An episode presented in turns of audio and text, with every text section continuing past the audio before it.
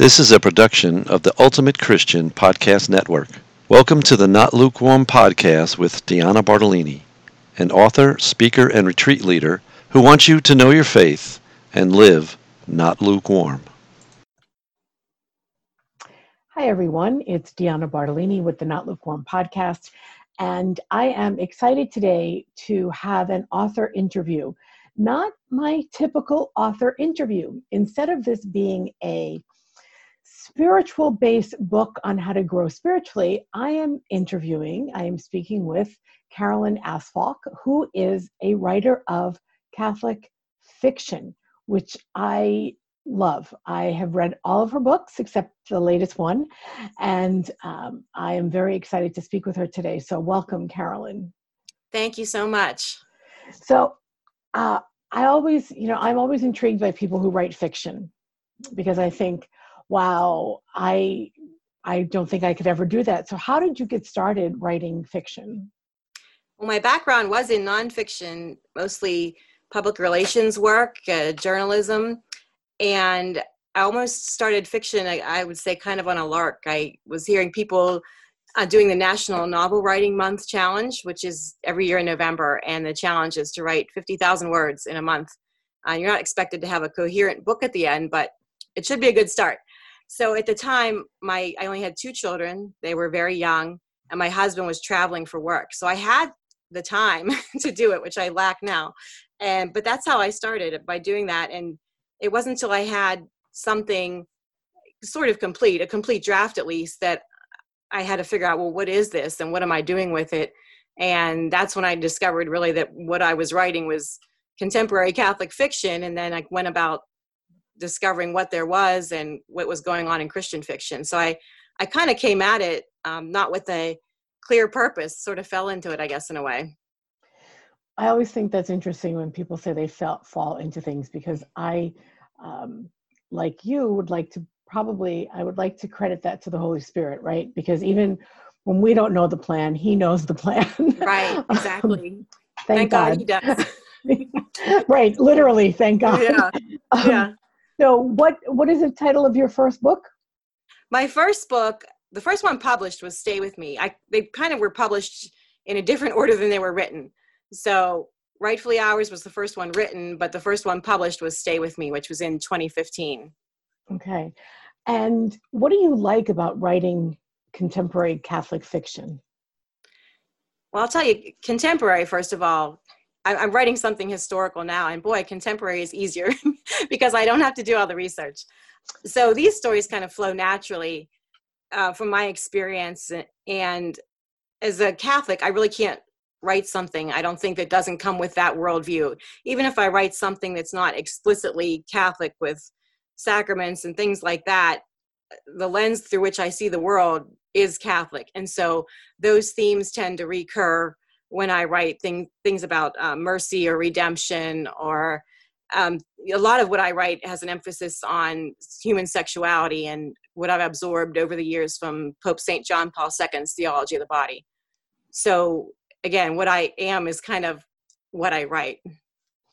So, you mentioned um, theology of the body, and so would you say that what you're looking to do is really to look at the, our culture that we live in now and say, look, this is how Catholicism can impact our daily life?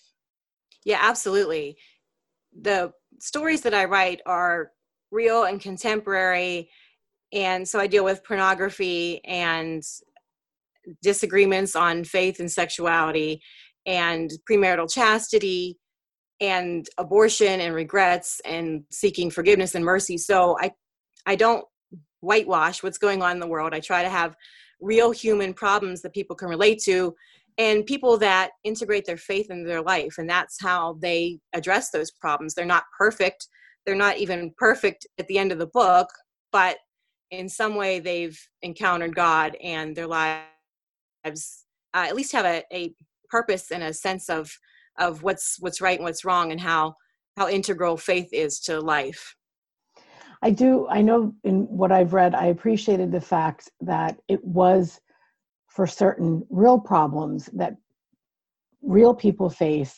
And really, how do you wrestle? How do you, uh, how do you look at your life in terms of Catholicism and say, okay, how does this problem that I'm having, how can it be solved? How can it be helped by what the church has to offer? What the tradition ha- tells me about how to live a good life.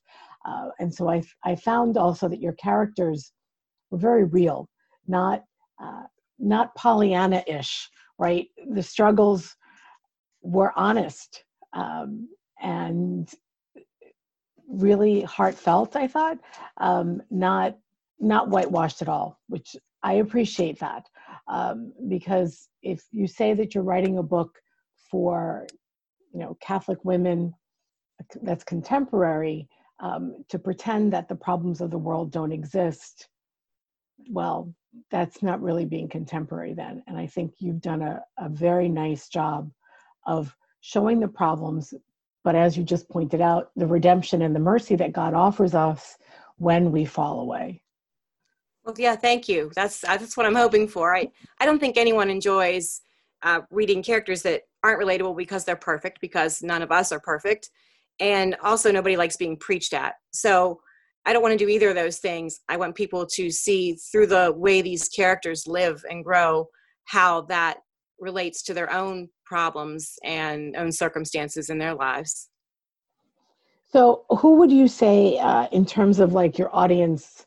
So, women predominantly? Right. Predominantly women, since it's they tend to be romances with one that's maybe an exception that's more contemporary fiction. So I do have a handful of men that regularly read them and enjoy them and are usually surprised that they've read a romance and they've enjoyed it because it's it, while it follows the basic formula of a romance there's a lot more going on. So you alluded to all the, the deeper issues. So we're not just talking about a romance but we're dealing with forgiveness and pornography use and and things like that. So there's a meteor story but primarily it's women that that gravitate to the stories and um, Christian women in general, but these my stories are very specifically Catholic. They can definitely be enjoyed by non-Catholic Christians or anybody that's open to faith in their life. But the characters are Catholic, so usually one or more of the main characters characters are practicing Catholics. So you just see how they live their life. They pray, they go to mass. They're not beating other characters over the head with it, but that's how they live. So I think it, especially when our Christian publishing market primarily appeals to evangelical Christians, and that's what's represented. It's refreshing for Catholics to be able to pick up a Christian book and see Catholic characters reflected so they can see characters that receive the sacraments. They go to confession, they go to Mass, they pick up a rosary. Because I know that so often I read Christian books that I, I enjoy immensely, and so often i'm screaming at characters like you need to go to confession they're trying to they're seeking forgiveness but they don't have access to the sacraments so I think as Catholics, it's it's good for us at least some of the time to be able to pick up a book and see our faith lives reflected there. Yeah, especially for people maybe who um, maybe who struggle to see the practical aspects of how do you apply Catholicism in your everyday life. Um, and there are lots of books that talk about that, but the fact that there are th- these works of fiction that show people acting out in their ordinary life their faith and i think that is so so important. Um, that's actually really what this whole whole premise of my entire podcast is which is how do we live out our faith on a practical level in our daily life? Um, and so your books I, again um, do an excellent job of portraying people who do that along with the whole making mistakes and seeking forgiveness and being shown mercy not only by god but from the other people and the, the other characters in in the story, which I think is so important. Um, and it's funny, I was laughing to myself when you said, you know, you're screaming at people, go to confession. Um, you know, and because I, I think about that sometimes when I'm reading and I love, I am an avid reader and I don't nearly read as much as I would like to. Um, and so I don't want to have to read books where I have to skip parts of it because I, I don't like what the author has written, you know, about different sexual scenes or, right. or profane you know profanity and again it's not as if i'm a stranger to any of that i live in this world like everybody else does but mm-hmm. you just want to be able to read a good book you know right um, with a good storyline with reality in it. And I think um, you've definitely you know checked all those boxes, so to speak. Oh, thank you. Um, who else would you say like what age group would this would the books be most appropriate for? So most of my books are written for adults. The the exception being uh, the novel Rightfully Ours, which is a coming of age story, and that one is geared to teens on up, and the main characters are teenagers. And the novel it centers around a treasure hunt. It's kind of interesting, actually, based on lost gold uh, that could be in Pennsylvania that was making its way during the Civil War, during the Battle of Gettysburg, to the US Mint in Philadelphia. So the gold was never recovered. There actually are people out there still hunting for this gold. So that factored into the story. And I was able to take the treasure hunt there and relate it to the treasure that God gives us in our lives and, and human sexuality. And so it ended up being simultaneously a treasure hunt and a book about premarital chastity. And so that one is good for, I'd say it depends on the child. Every parent knows their child best and when they're ready for something like that. But I think it's particularly good for teens that are in uh, steady relation, dating relationships that um, I think sometimes we think, oh, it's only the bad kids that struggle with they're having sex before marriage and stuff, but it's the good kids too. And so this explores a lot about temptation and chastity and the reasons that uh, it's good to work with God's design for for marriage and family life. So that one in particular, and that one is also part of the Catholic Teen Books collection, is which is a collaborative effort that I'm involved in with other authors. And those books are aimed primarily at Christian, specifically Catholic teens. Okay. Well, great. I will um, put some links in the show notes uh, to your website. But tell us too, where can people find your books? they can find them on all the major retailers so barnes and noble and amazon and bookshop and any catholic bookstore your local catholic bookstore small bookstore can order them they can be accessed that way okay and, and they're available on ebook so you know kindle kobo nook all that kind of stuff okay that's what i was going to ask you if they're yeah. also available on on uh, electronic downloads yes. um, that that's great. And what about uh, if they want to read more of what you're writing? Well, I have an active blog on my website, so I review a lot of Catholic fiction there. And if you sign up for my newsletter there, you can see what I'm working on next. So I have a story I've been working on for a while about a Bigfoot hunter, um, which actually somehow will relate, it'll make sense in the end. Um, and also another teen novel um, with some characters in northern Pennsylvania, and I may work in something there about the dangers of the occult. So, oh, yeah. interesting. So, yeah, um, I've heard Chris uh, fiction writers say that sometimes they don't really know what their characters are going to do, like as the story progresses. Right.